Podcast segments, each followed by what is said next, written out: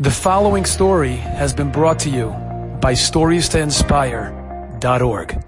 Some of you may know that I was involved in something so extraordinary just a few weeks ago. Mamish, a marvel al Arayan. It's just unbelievable that I had the schus to be just a tiny, tiny little part of this thing. In New York, in the five towns, there's a woman. Her name is Lori Martin. Lori Martin is a very wealthy woman she and her husband have given tremendous amounts of tzedakah. And about 10 years ago, they had a daughter, Sarit, who was very sick with Yana Machla. And the women of the five towns and Far Rockaway, they got together, they said, let's be like Rebbetzin Kanievsky. Rebbetzin Kanievsky used to say the brachas out loud every morning. Everybody would say Amen. Let's go to Lori's house. Every day we'll say the brachas out loud. Every day everybody will say Amen. Maybe it'll be a schus for Sarit.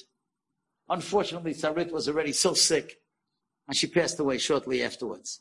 But these Tzidkoniyasin, these wonderful women, they continued it till this day, which is 10 years later. Every single day, 40 to 50 women come to Lori's home. They all say brachas out loud. Then they daven in different corners. Nobody should chas v'sholem think that they're having a ladies' minyan.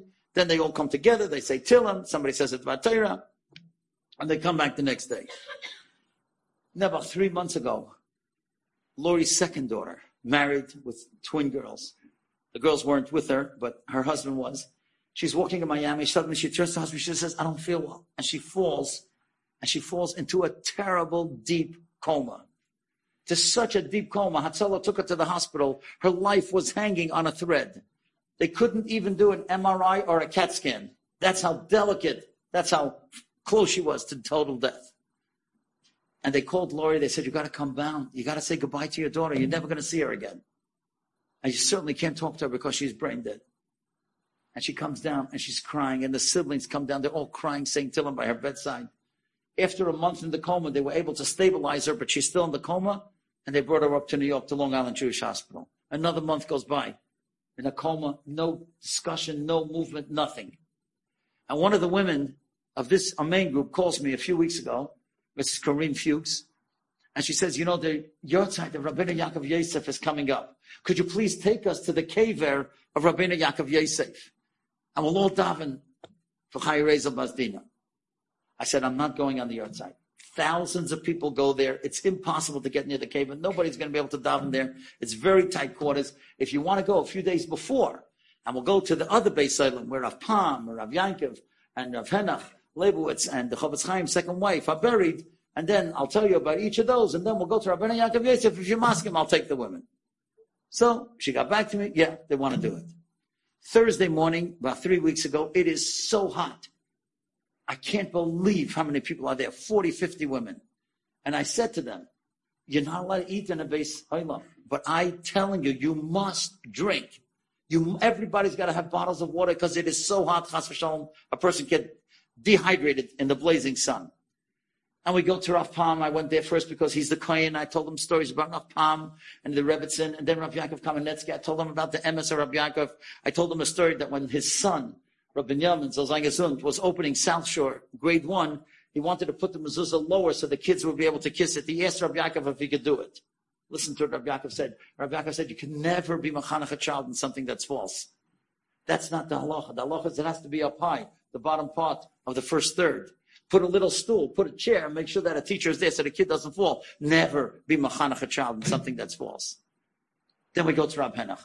And I say to all the women, to me, this is the saddest. Rav Henach Leibowitz, who was the Rosh Hayeshiva of Chofetz Chaim, the son of Rav David, never had no children. But he loved his Talmidim like his children.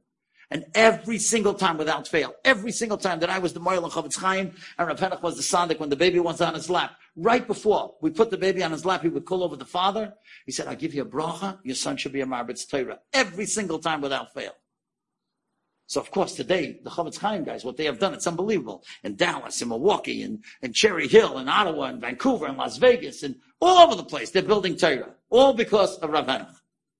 And I tell them the stories about Rav Henach, the Abbas Satira, and I decide to say Perich Chav Gimel.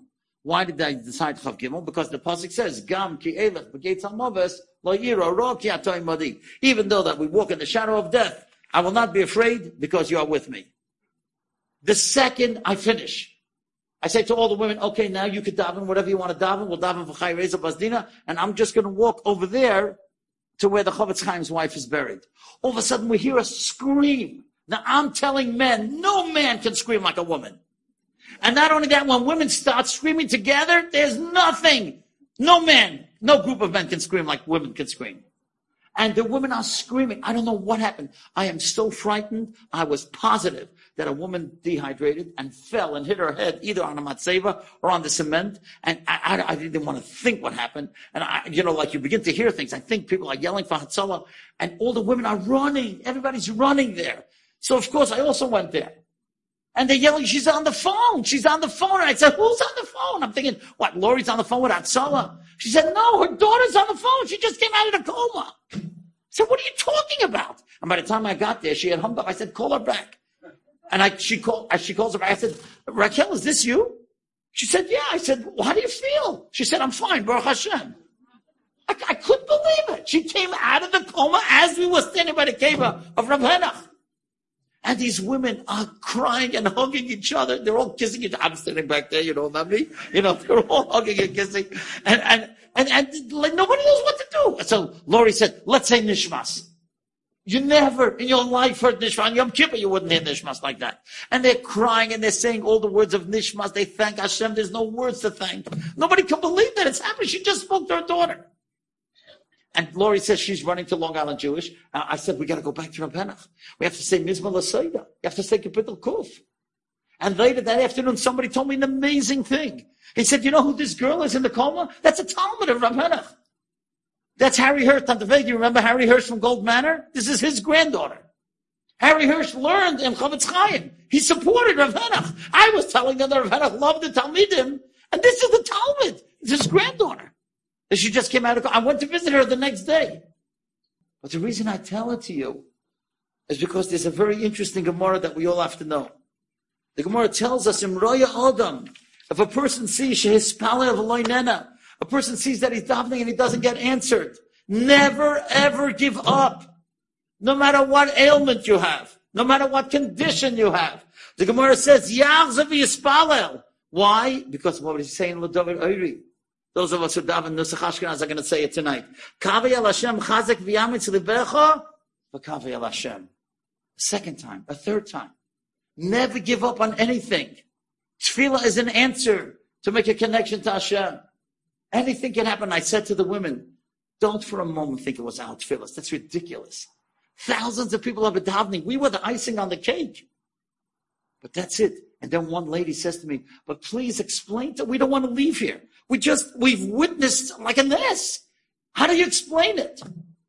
And I said I'll tell you how to explain it. There are three words in the English language that seem to have no connection, but they all have the same Hebrew letters in them. Nace, which is a miracle. Nace, which is a flag that's on high. And Nisayan, which is a test. I said to them, why did Hashem test Avram Avinu? He loved him. What is he testing him? You know why? Because he knew he would pass. And when somebody passes a test, oh, he's on a higher Ramah. I said, all of you passed the test today. It is so hot. It's so blazing hot. This is not your daughter. This is not your granddaughter. But you came to daven. You passed this test. You're on a higher Ramah. Now you're on like that flagpole way up on top. And when you're up on top, that's when you see the miracles. That's why we were zeicha to see that miracle.